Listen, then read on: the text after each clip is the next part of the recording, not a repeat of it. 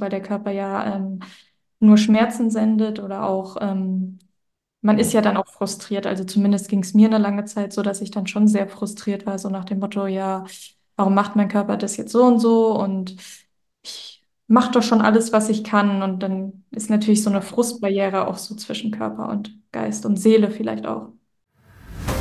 Schnell, einfach, gesund. Dein Gesundheitskompass. Wir zeigen dir, wie du schnell und einfach mehr Gesundheit in dein Leben bringst und endlich das Leben führst, das du verdienst.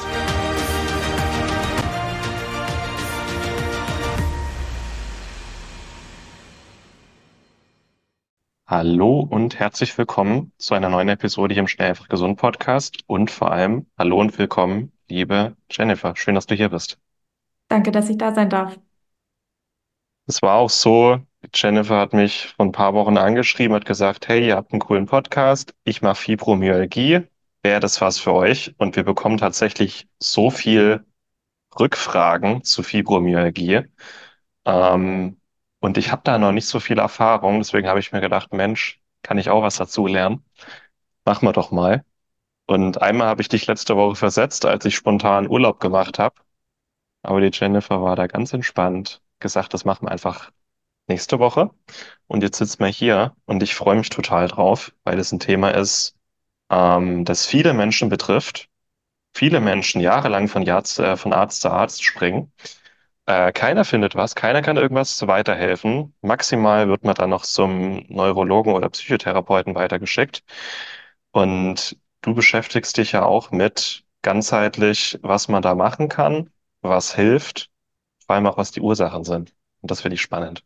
Ja. Wie bist du auf das Thema gekommen, Jenny? Also auf Fibromyalgie direkt meinst du oder auf das Mhm. ganzheitliche? Beides. Fibromyalgie, dadurch, dass ich ähm, selbst erkrankt bin, also beziehungsweise ist so mein Schmerzleidensweg relativ lang, so wie du es ja auch beschrieben hast. Also man kann sich auch vorstellen, ich hatte chronische Migräne und ähm, ich habe auch eine Skoliose, also das heißt auch Rückenprobleme dadurch. Und ich hatte in meinem Alltag eigentlich grundsätzlich immer viele Schmerzen. Ich leide auch unter Endometriose aber auch noch ein anderes Thema. Mm.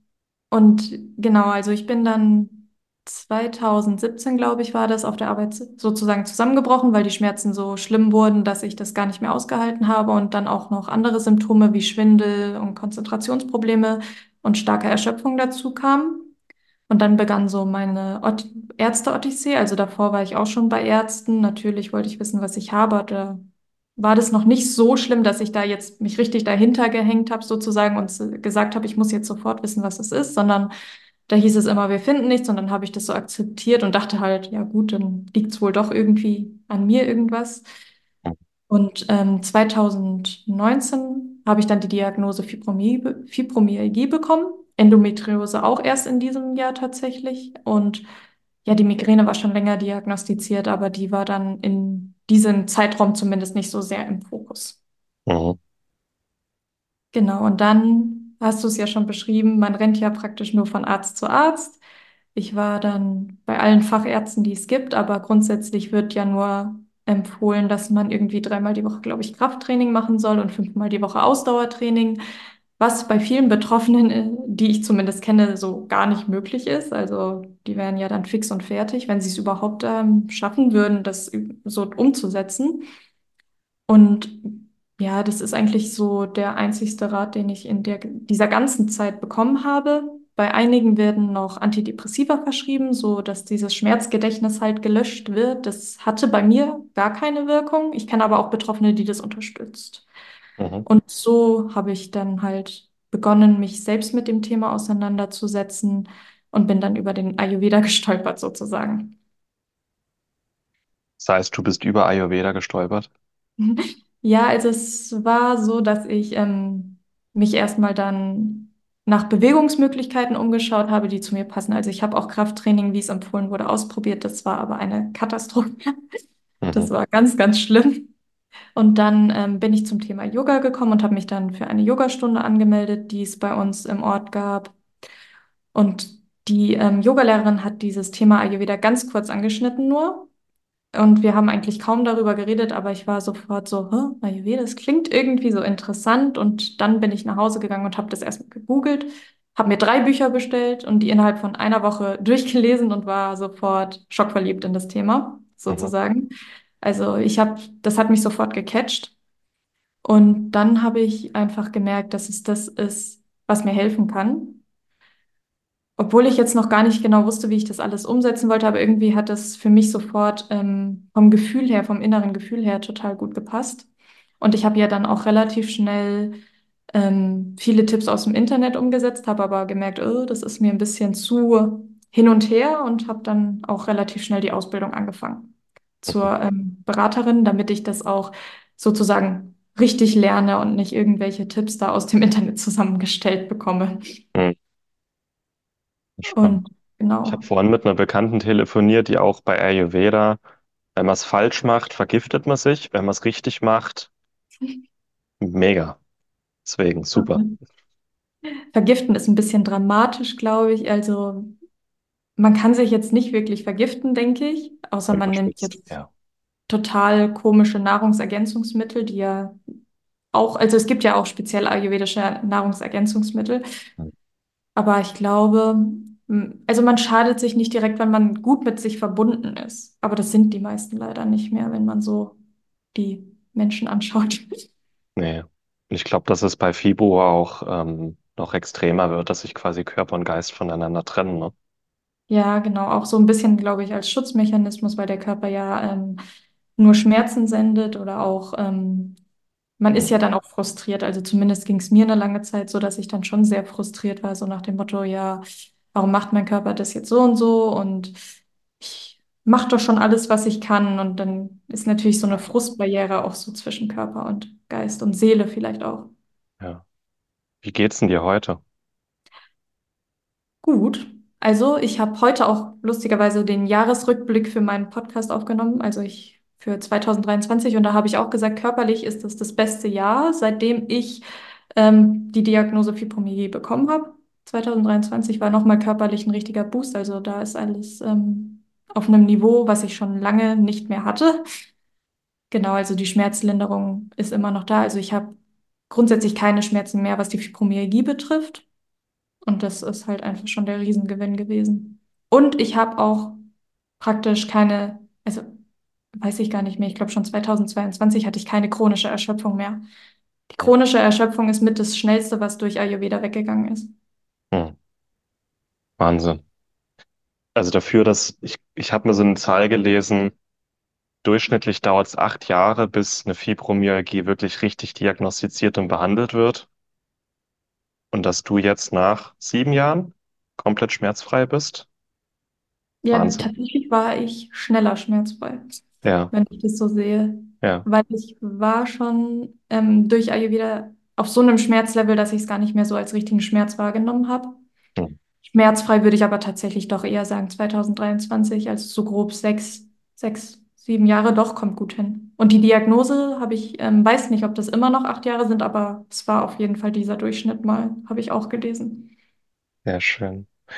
Und das Optimistische ist ja auch daran, jetzt hast du einen Weg gefunden, der für dich funktioniert, den du jetzt beibehalten kannst. Das heißt, es wird auch wahrscheinlich die nächsten Jahre so bleiben. Und weil du ein System hast, mit dem Ayurveda, auch wenn Yoga noch dazukommt, das du weitergeben kannst in deinen Coachings, ne? Genau. Also mir war es auch ganz wichtig, das erstmal länger für mich zu integri integrieren und auch zu schauen, dass es nachhaltig ähm, schmerzfrei ist, sozusagen. Also dass es auch wirklich eine nachhaltige Lösung ist, bevor ich jetzt ähm, das in meinen Coachings weitergebe. Das heißt, ich habe das dann sozusagen lange an mir getestet, war mein Versuchskaninchen und kann jetzt wirklich mit Sicherheit sagen, was funktioniert und ähm, das dann auch so weitergeben, dass die Menschen eben auch diese, diesen nachhaltigen Effekt haben, weil es gibt ja viele Dinge, die helfen vielleicht ganz kurz, Mhm. aber der nachhaltige Effekt bleibt aus. Hm. Habe ich da noch ein paar Fragen. ja, auf jeden Fall. Wie erklärst denn du jemanden, der noch nie von Fibro gehört hat, was es, was das ist und was dabei im Körper passiert?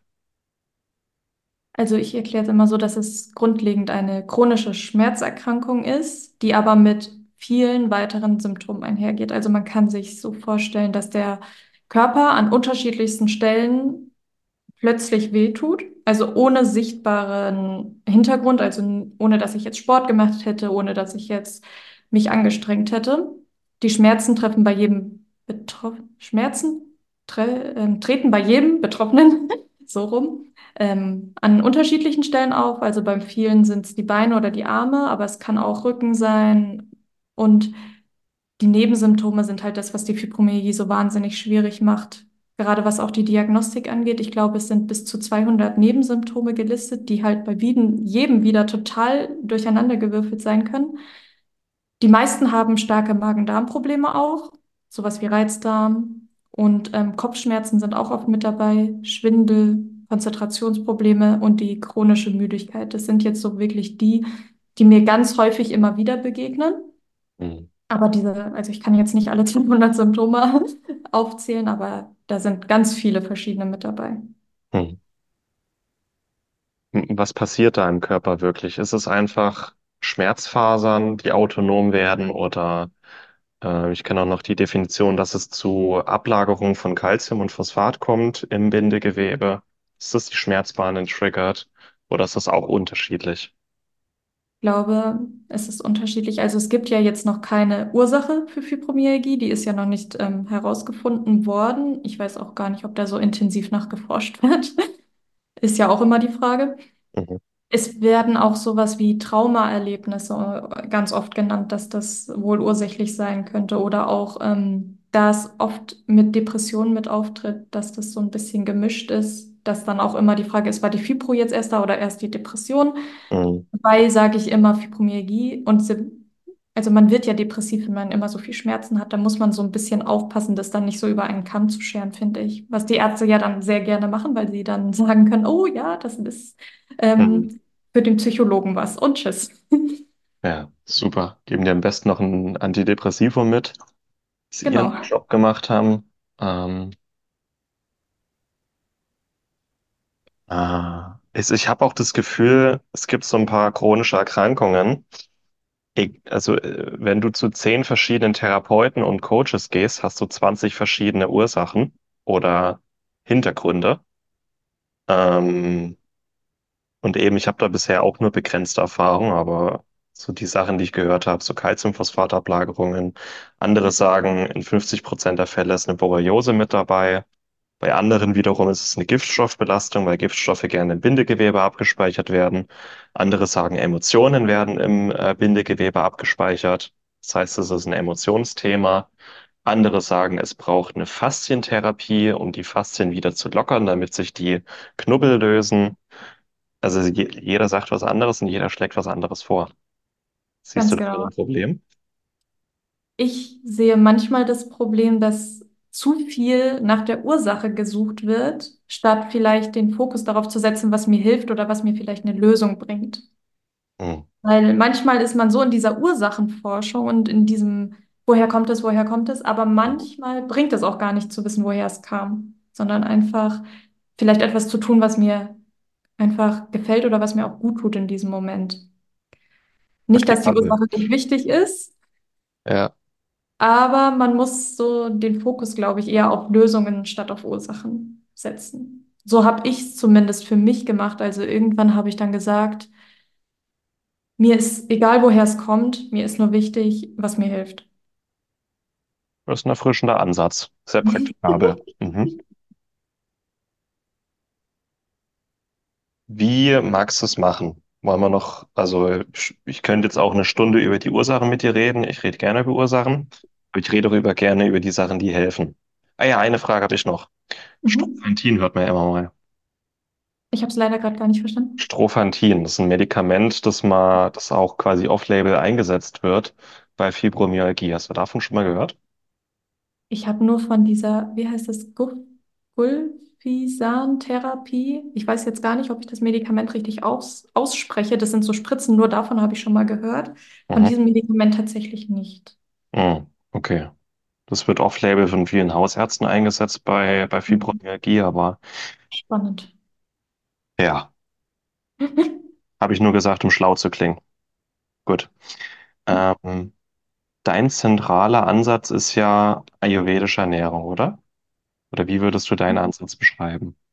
Also ich finde, mein Ansatz ist ähm, gar nicht so labelbar, weil das immer so unterschiedlich ist, je nachdem, wie die Leute gerade zu mir kommen, die gerade drauf sind. Also Ayurveda ist so ein Überthema, was ja alle Bereiche mit einbezieht. Also Ayurveda sieht ja auch die Gesundheit auf mehreren Ebenen, körperlich, geistig, seelisch und sogar spirituell.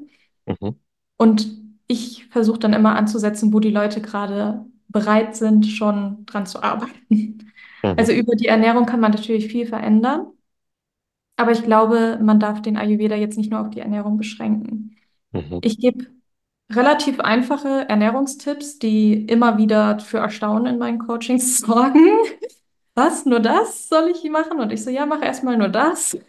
Und dann gucken wir mal, wie es dir dann, dann mitgeht. Und viele haben damit dann schon gute Erfolge. Und dann gucken wir auch noch in die mentale Ebene und auch, wie es psychisch gerade steht. Und das größte Thema ist fast Stress. Also Mhm. immer, Stress ist ja auch so ein starker Trigger für Fibromyalgie oder allgemein für jede chronische Erkrankung ist ja Stress als Trigger einfach bekannt. Und ich arbeite viel mit der Stressresistenz oder auch ja, mh, wenn man jetzt den Ayurveda zum Beispiel integriert, dann und googelt, dann kommt erstmal Morgenroutine, Abendroutine, dreimal am Tag warm essen und da, da, da. Mhm. Und dann lesen das die Leute und sind dann schon total gestresst. Ja.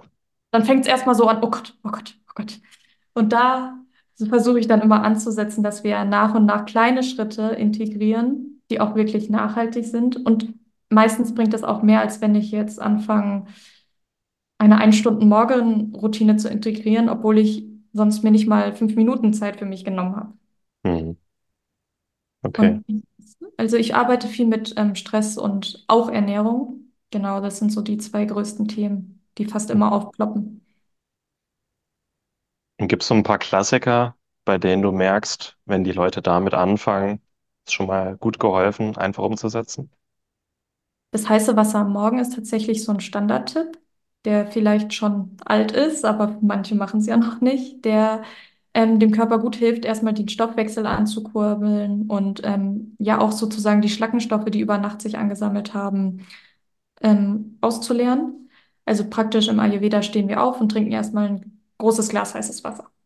Mhm. So das Erste, was wir zu uns nehmen, und das ist halt so ein Tipp, den finde ich ganz einfach zu integrieren, weil man sich das Wasser theoretisch ja auch vorkochen könnte, wenn man jetzt wirklich enorm viel Stress hat und in eine Thermosflasche füllen kann. Und da habe ich auch schon viel Feedback bekommen, dass das bei der Verdauung vor allem total gut geholfen hat. Mhm. Heißes Wasser. Ich nehme, ja, auch im, im, in der TCM, glaube ich, ist, es wird das auch immer Ja. nochmal gemacht. Es- Also ich bin so Fraktion früh ein Liter kaltes Wasser direkt nach dem Aufstehen. Oh, da friert's mich. Eine kalte Dusche. Äh, ich schreibe mir, also ich probiere das jetzt auch einfach mal aus, weil Ayurveda ist sowas. Ich kenne Leute, die haben einfach schon mal eine Ayurveda-Kur gemacht, eine Woche, aber auch so Sachen in den Alltag zu integrieren. Na, also ich bin auch mehr, wie, wie kann ich vielleicht meine, meinen Alltag Änderungen erzielen, äh, im Alltag besser entgiften, bevor ich ein, zweimal im Jahr eine Woche in eine Detox-Klinik gehe. Ja, das stimmt. Also eine Ayurveda-Kur ist natürlich total schön, aber ich glaube, es kommt, wie du sagst, auch ganz stark auf den Alltag an. Also Ayurveda empfiehlt auch tatsächlich zweimal im Jahr eine Detox-Kur zu machen, aber auch, die kann man auch zu Hause machen. Mhm. Ich mache dann meistens auch ein Angebot, speziell für Fibromyalgie-Betroffene, wo ich dann so eine Detox-Woche anbiete.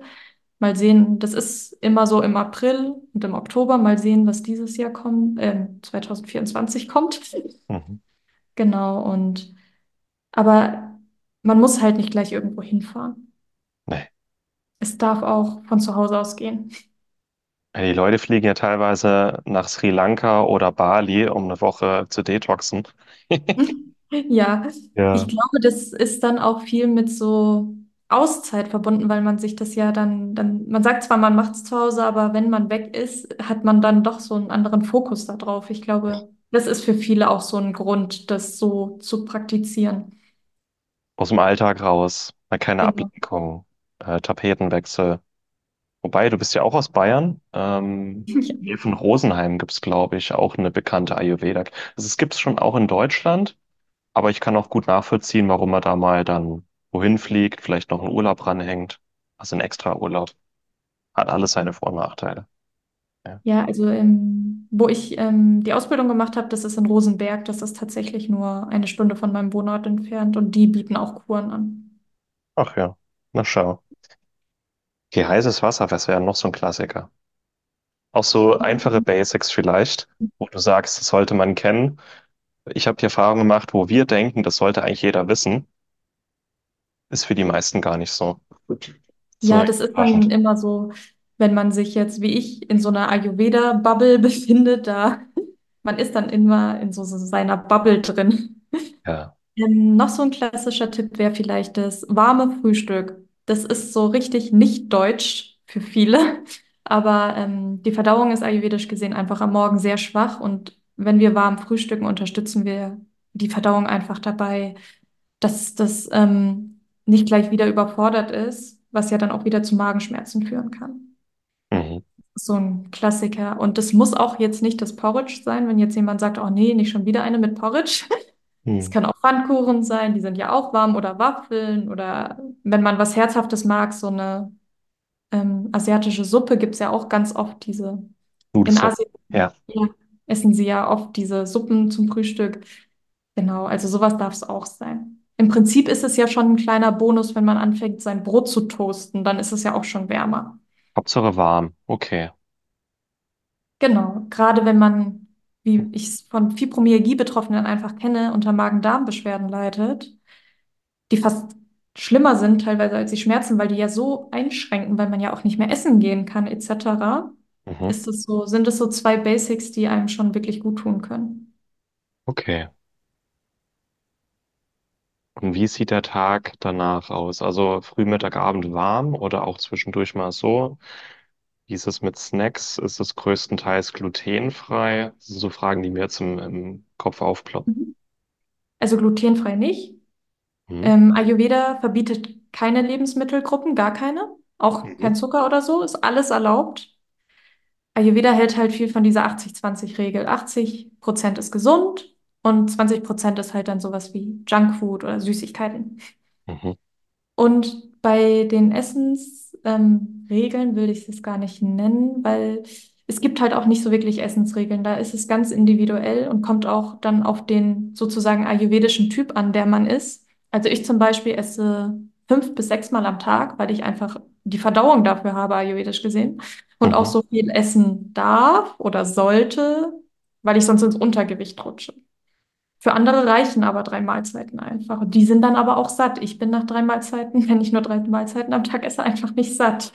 Mhm. Genau, also das ist jetzt ayurvedisch gesehen halt ganz unterschiedlich. Okay. Und die Bewegung und das Yoga baust du spielerisch in den Tag ein oder hast du da konkrete Routinen?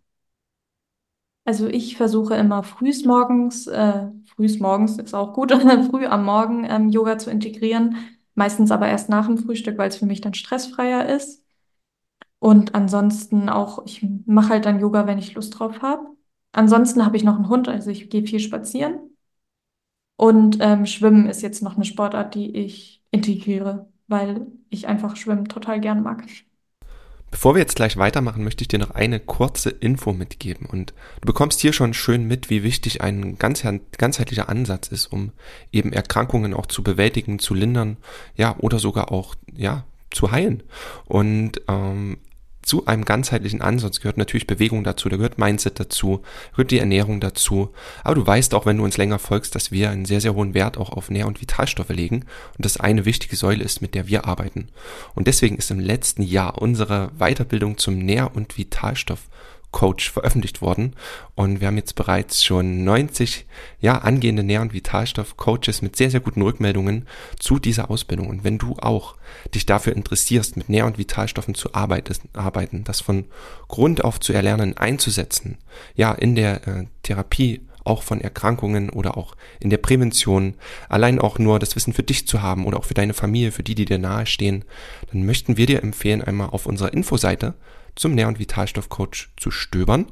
Dort findest du alle wichtigen Infos zu der Ausbildung mit mittlerweile über 100 Videos zu allen Nähr- und Vitalstoffen, zu den Interaktionen mit Medikamenten, mit den Nährstoffen untereinander, zu speziellen Coaching-Modulen, zu den ganzen Indikationen, unter anderem auch Fibromyalgie und eben anderen Indikationen ähm, und Erkrankungsbildern. Also eine der komplettesten Ausbildungen jetzt hier im deutschsprachigen Raum. Und das wollen wir dir einmal ganz, ganz ans Herz legen. Dazu findest du die Info in den Show Notes dieses Podcasts. Also da einfach mal unter diesem Podcast oder unter diesem Video schauen und dann findest du den Weg zu unserer Weiterbildung zum Nähr- und Vitalstoff-Coach. Schön, dass du dabei bist und ich wünsche dir nun viel Spaß mit der weiteren Episode. Arbeitest du auch mit äh, Emotionsthemen, auch in deinem Stressresilienz-Bereich? Ja, auf jeden Fall. Also ähm, man spürt ja auch oft, dass die Menschen kommen zwar zu einem und wollen dann erstmal eine Ernährungsumstellung, aber dann kommt ja doch noch einiges hoch. Und wir arbeiten das dann auch zusammen auf. Natürlich nur in dem Maße, wie sich die Person wohlfühlt oder auch wie ich, wo ich mich wohlfühle. Wenn ich sage, oh, das musst du aber jetzt wirklich mal professionell aufarbeiten, dann, Mhm. also bei einem Psychologen oder so, wenn es jetzt wirklich um ganz intensive Themen geht. Aber tatsächlich interessiere ich mich auch noch für eine Ausbildung im Emotionsbereich. Okay, interessant. Das, das hätte ich mir auch gedacht, weil im Bindegewebe werden einfach Emotionen gespeichert und gerade in der westlichen Welt, aber ich glaube vor allem in Deutschland und der Schweiz, sind einfach bestimmte Emotionen nicht gern gesehen, werden unter Druck, werden nicht gelebt. Und ich beobachte es einfach bei verschiedenen Krankheitsbildern, dass da bestimmte Emotionen im Spiel sind. Je nachdem, wo die Emotionen gespeichert sind, dass sich da gewisse Krankheitsbilder manifestieren. Ist fast immer mit dabei. Ähm, ist total gruselig. Deswegen kann ich mir gut vorstellen, dass da bei Februar auch bestimmte Themen häufiger vorkommen. Ja, Ja, auf jeden Fall. okay. Man merkt es ja auch beim Yoga, also zumindest habe ich das ziemlich stark beim Yoga gemerkt. Bei bestimmten Bewegungen werden ja auch Emotionen losgelassen, dass das dann wie so ein Schauer ist, der auch durch den Körper jagt mal oder so. Gerade ganz am Anfang habe ich das dann doch sehr intensiv erlebt oder war dann auch nach der Yogastunde total fix und fertig oder hocherfreut. Ganz, Mhm. also Yoga ist da auch ein gutes Tool, wenn man jetzt noch nicht so was heißt bereit ist oder auch sich noch nicht so klar ist, was es überhaupt ist, da so Mhm. ein bisschen das zu lockern, finde ich. Mhm. Zum Thema heißes Wasser und heiße Mahlzeiten. Ich weiß nicht, wie gängig das ist, äh, die Abhyanga-Massage, wo man mit heißem Öl massiert wird. Mhm. Das habe ich einmal machen lassen, das war interessant, weil im Gegensatz zu kaltem Öl oder wenn man mit heißem Kräuteröl, äh, der Bauch hat einfach die ganze Zeit gegluckert. Also da wurde richtig was in Gang gesetzt. Es war echt interessant. Ja. Genau, das ist diese Hitze, die ähm, im Ayurveda ja dann auch diesen Stoffwechsel anregt oder allgemein den Körper ähm, anregt und entspannen kann. Ähm, es wird ja auch eine Selbstmassage empfohlen im Ayurveda. Am besten täglich, aber das ist für viele ja nicht umzusetzen. Also ich sage so einmal die Woche, so am Wochenende, wenn man Zeit hat, kann man sich so das Öl warm machen und sich so selbst so ein bisschen massieren. Das hat immer auch was mit Self-Care zu tun. Hm. Zum Thema Schmerzgedächtnis, ne, weil da viele auch Antidepressiva einsetzen, damit die, ich schätze mal auch, damit die Serotoninrezeptoren wieder ein bisschen runterfahren. Ich habe das schon oft gehört bei, ähm, beim Eisbaden. Da ist immer wieder bei Kälte, ne? Aber das bei so Schmerzsyndromen, dass in dem Moment, wo du ins Eiswasser steigst, dass das auch wie so ein Reset ist für deine Schmerzphase. Hast du damit Erfahrung? Ja, also ayurvedisch gesehen gibt es eigentlich fast nur einen Typ, der solche Kälte aushalten kann. Hm. Und bei. Fibromyalgie wird, ja, ähm, bei Fibromyalgie wird halt eher Wärme empfohlen. Das ist schon eher, dass da sowas wie Sauna oder Dampfbäder in die Richtung empfohlen werden. Mhm. Aber diese Wechselwirkung ist ja so bekannt. Also es gibt ja jetzt auch die Kältekammern, die öfters mal bei Schmerzen ähm, verschrieben werden. Für mich persönlich war es jetzt gar nichts. Aber ich würde das wirklich sagen, das darf man gerne mal ausprobieren, weil es viele unterstützt. Hm. Okay. Bei mir zum Beispiel war das so schlimm mit Kälte, dass ich ja nicht mal eine Wechseldusche aushalte. Also ich kann das gar nicht. Hm. Ja, du bist auch eher der Vata-Typ. Vata, ja. Also Ja, Vata ja. tatsächlich. Also Okay. auch mit dem Feuer eigentlich, aber mein Vata ist ähm, das durch die Fibromyalgie einfach so hoch. Hm. Führst du ein Schmerztagebuch? Lustig. Ich habe da letztens wieder drüber nachgedacht und ich finde es schrecklich, ein Schmerztagebuch zu führen. Ähm, ich habe eine Zeit lang eins geführt Mhm. und es war für mich richtig schlimm, weil das mich so richtig runtergezogen hat, weil man wieder im Kopf nur bei dem Schmerz ist. Schmerz, Mhm. Schmerz, Schmerz, Ja. Schmerz.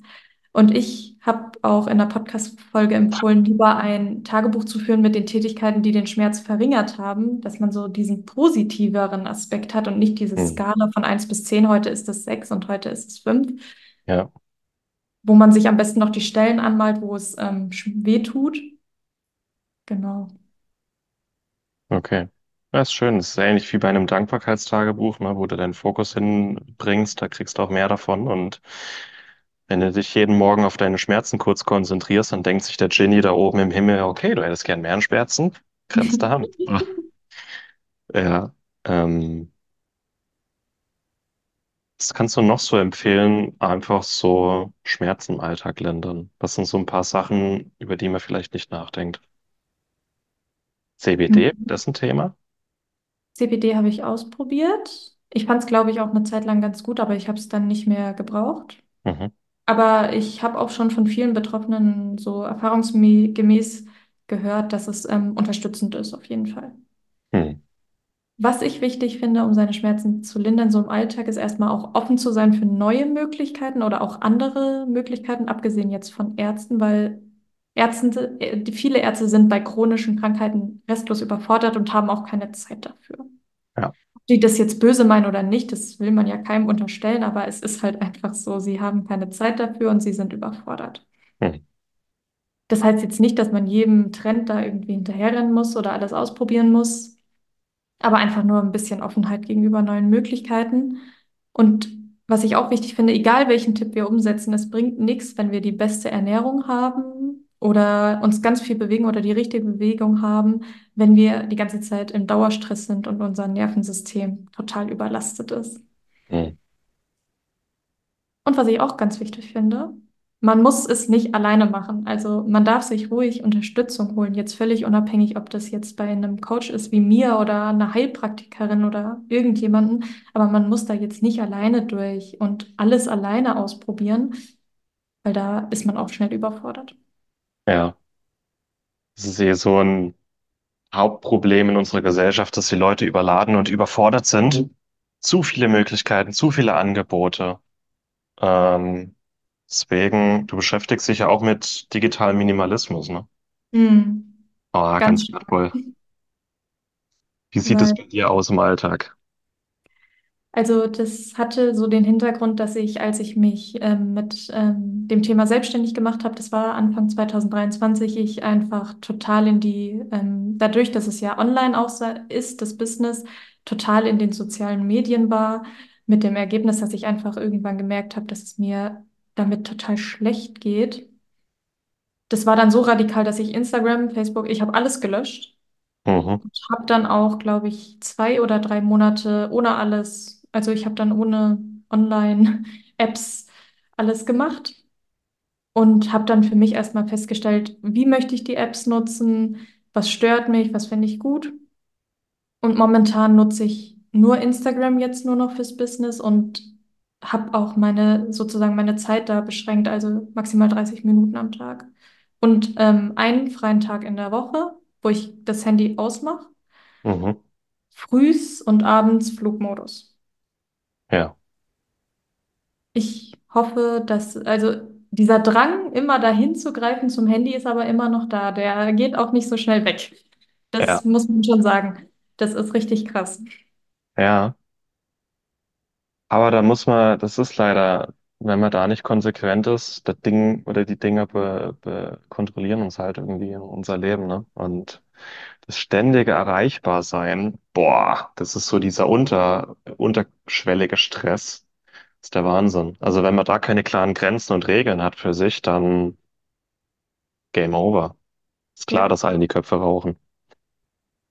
Also bin auch, wenn ich kurz überlege, also ich bin fast unmöglich zu erreichen telefonisch. Das, das Wissen, äh, das Ding ist eh, wenn man zum Beispiel jemand ist, der ständig erreichbar ist, die Mitmenschen wissen das ja und die erwarten das dann auch von einem. Ja, das ist ein großes Problem. Und die Umstellung, ne, wenn man dann auf einmal nicht mehr ständig erreichbar ist und ein paar Leute so fragen, hey, hast du irgendwas gegen mich? Nein. Ja, Aber ist, da muss man halt erstmal Kante zeigen, aber also ich mache das Handy früh und, oder ähm, nicht früh, sondern Mittag und abends einfach mal eine Stunde an, guck, bin erreichbar, telefoniere, aber den Rest des Tages ist einfach Flugzeugmodus. Und wenn du sagst Wochenende, mindestens einen Tag komplett offline, dass da wirklich mal mit deinem Fokus auch voll bei dir bist, bei der Familie bist, boah, ganz wertvoll. Und ich denke, das machen nur die allerwenigsten. Ja, Ja, ich glaube, dass dieses Thema auch so sensibel ist oder viele das auch falsch verstehen, dass man jetzt ähm, alles we wegschmeißen und alles deinstallieren soll. Aber wie du sagst, die Technik beherrscht uns sonst irgendwann und das habe ich ja, einfach ganz stark gemerkt, als ich damit angefangen habe zu arbeiten, wie dieser Impuls einfach immer da ist, immer in die App zu schauen, oh, immer das, immer zu antworten und dann muss man seine Grenzen ziehen. Ja, so Handy ist das eine, klar, Laptop. Also ich habe ein Programm auf dem Laptop, das heißt Freedom TO, glaube ich. Das, äh, wo ich, wenn ich mal vier Stunden Ruhe brauche, dann mache ich das Programm an und dann sind vier Stunden alle Programme und alle Websites, die ich da eingetragen habe, einfach blockiert. Spannend. Tunnel. Ähm, hilft mir extrem. Fernsehen, gut, also wir haben eh, wir gucken kein Fern. Wir haben halt Amazon und Netflix und gucken bewusst einen Film. Also sowas wie RTL gibt's bei uns nicht. Aber ich war, vor zwei Wochen hatte ich ein Seminar, ähm, und ich habe das total genossen, mal eine Woche nicht vor der Kiste zu hocken. Extrem. Aber da waren halt zwei Teilnehmer, die hatten Smartwatches. Und die haben dann Hm. den ganzen Tag auf ihrer Uhr ihre WhatsApp gecheckt. Also selbst wenn man sein Handy nicht den ganzen Tag bei sich trägt, ne? Mittlerweile gibt's ja auch Uhren oder bald auch Brillen, wo man Ja. seine Nachrichten checken kann. Da würde ich äh, aufpassen. Bewusstheit bleiben. Ja, das ist halt schwierig, weil, wie du sagst, dieses, die Leute erwarten, dass alle so erreichbar sind wie sie. Und wenn Ja. man da jemanden so hat, der wirklich so eine Uhr hat oder im schlimmsten Fall, wenn es dann wirklich die Brille ist, so eine Brille hat, erwartet der ja auch, dass die anderen so, so krass erreichbar sind wie er. Hm. Und da sehe ich auch dann so dieses Problem. Da muss man das dann ganz klar kommunizieren oder wenn ich jetzt auch, also ich habe das am Anfang tatsächlich so gemacht und habe gesagt, ich mache das Handy für heute aus, nicht, dass du dich wunderst, du bist nicht blockiert oder so, das Handy ist Hm. einfach nur aus. Ja, ja, schön. Fokus für die wichtigen Dinge im Leben. Hm, was sind vielleicht noch so Themen, über die wir jetzt noch reden könnten, was noch gut reinpassen würde? Was denkst du? Oh, diese, es gibt so viele spannende Themen, ne? Und dann fällt einem keins ein. Slow Living finde ich auch noch ganz interessant in dem Bezug auf Fibromyalgie. Weiß nicht, ob du dich auch schon mit dem Thema Slow Living mal beschäftigt hast. Wie definierst du Slow Living?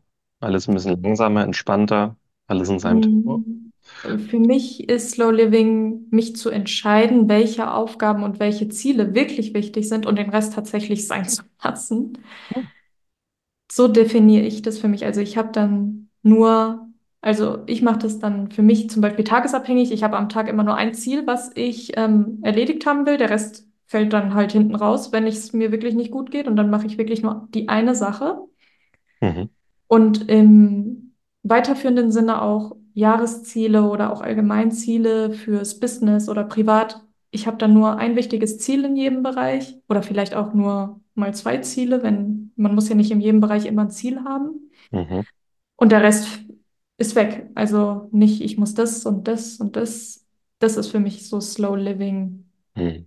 Und natürlich auch, wenn ich eine Sache mache, jetzt nur eine Sache zu machen. Zum Beispiel, wir haben jetzt, äh, wir nehmen jetzt die Podcast-Folge auf und ich ähm, gucke jetzt nicht auf mein Handy oder schreibe irgendwas ähm, oder kritzel irgendwas, sondern wir reden einfach und ich konzentriere mich jetzt auch nur darauf, die Folge aufzunehmen. Das ist für Mhm. mich auch so Slow Living. Hm. Ich habe den Begriff tatsächlich noch nie gehört, aber es resoniert, sehr ignorant zu sein mit dem, was man macht und was man nicht macht. Und ja, finde ich super. Also auch, ich bin Fraktion To-Do-Listen, aber ich Mhm. gucke schon wirklich, wenn ich früh mich hinsetze und arbeite, was ist die eine Sache, die heute am wichtigsten ist. So, wenn ich diese eine Sache erledigt habe und dann Feierabend mache, dass ich dann trotzdem zufrieden wäre. Genau. Das ist, also zum Beispiel mein Ziel heute war, dass ich ähm, ein Newsletter schreibe. Das war heute jetzt mein Ziel, dass ich, ähm, ich mache das immer so, ähm, über mein Instagram-Profil kann man mir Fragen stellen für den Newsletter und die Mhm. beantworte ich dann im Newsletter. Zu meinen Beiträgen oder zu Fibromyalgie oder was einen halt auch immer beschäftigt. Kann auch was Persönliches sein. Und das war halt mein Ziel und dann habe ich das gemacht. Und ich habe tatsächlich lange dafür gebraucht, weil ich das dann immer sehr sorgsam mache. Das ist für mich dann auch Slow Living. Und dann habe ich mir gedacht, oh, ich brauche jetzt erstmal irgendwie eine Pause. Und dann war das auch in Ordnung, dass ich nur diese eine Sache gemacht habe. Hm. Ist ja auch die Freiheit, die mit der Selbstständigkeit einherkommt, ne? Dass man sowas auch mal machen kann. Mhm. Ja, ja, schön. Ist eigentlich Entgiften etwas, was für dich nebenher passiert, oder ist das was, was du auch mal gezielt anregen würdest? Also ich mache das, ähm, ich halte halt viel von alltäglichen Detox, also Daily Detox, Mhm. den man im Ayurveda halt zum Beispiel durch das heiße Wasser und durch warme Mahlzeiten ja schon anregt oder auch, dass man viele Gewürze benutzt. Also Ayurveda kommt ja aus Indi Indien. Man muss jetzt nicht indisch kochen, aber die Gewürzwelt ist da ja einfach viel reichhaltiger als bei uns. Nicht nur Salz, Pfeffer und Paprika. Und Mhm. dass man dadurch halt auch schon gut entgiften kann. Und wie gesagt, ayurvedisch gesehen soll man ja zweimal im Jahr detoxen. Da mache ich dann auch richtig eine Woche, wo ich detoxe. Was ich aber auch wichtig finde, ist dann nicht nur körperlich, sondern auch ähm, mental zu entgiften und dann auch zu reflektieren, wie es jetzt zum Beispiel, wenn man jetzt den Detox-Zeitraum nimmt, von diesem bis zum nächsten Detox gelaufen ist.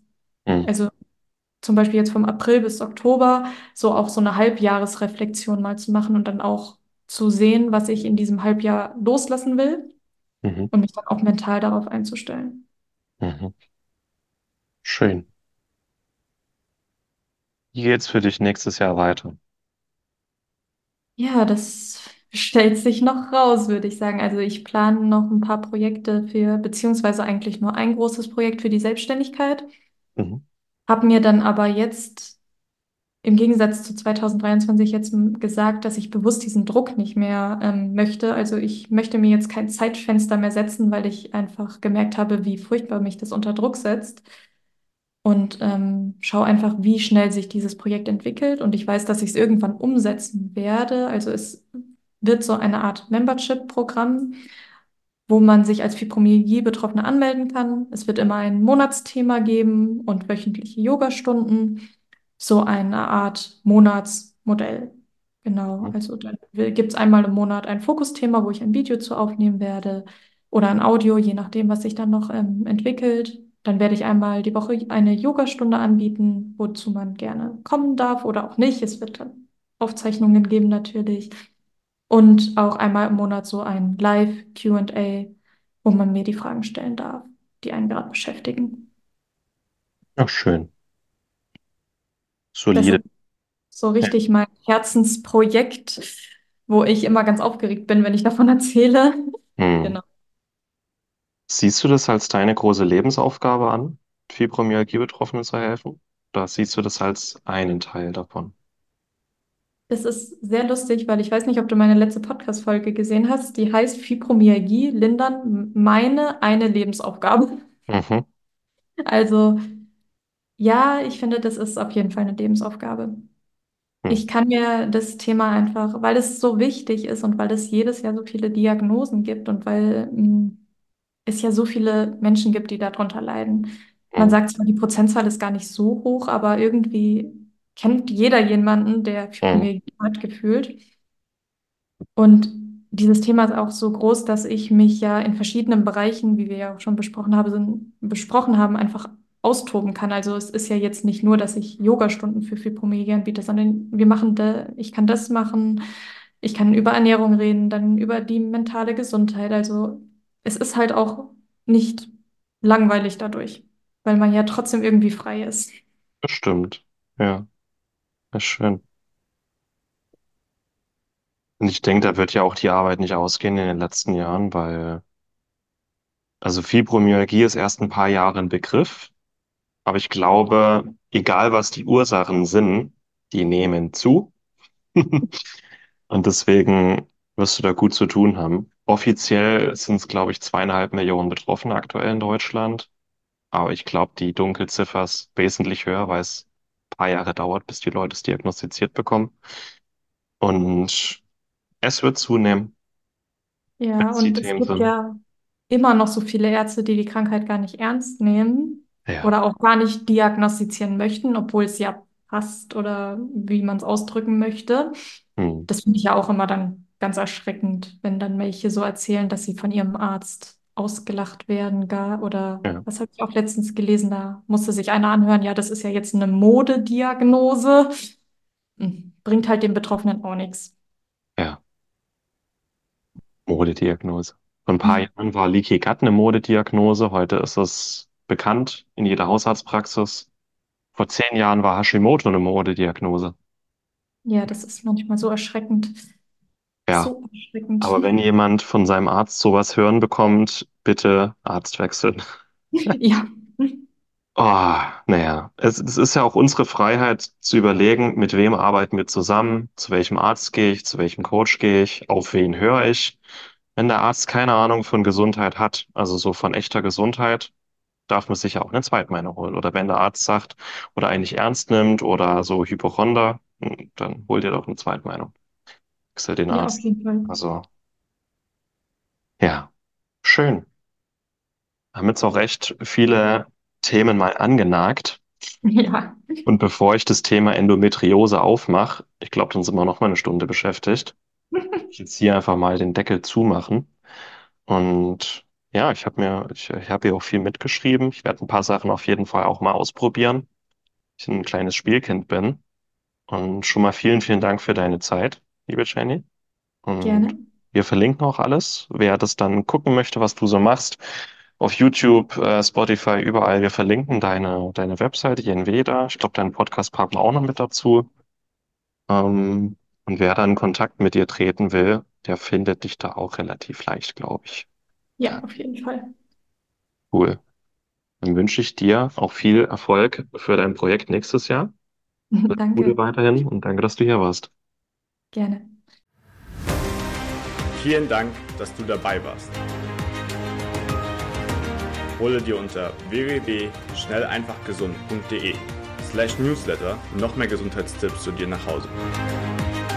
Dir hat die Folge gefallen? Dann lass uns gerne eine 5-Sterne-Bewertung da, damit mehr Hörer auf uns aufmerksam werden und von dem Wissen profitieren.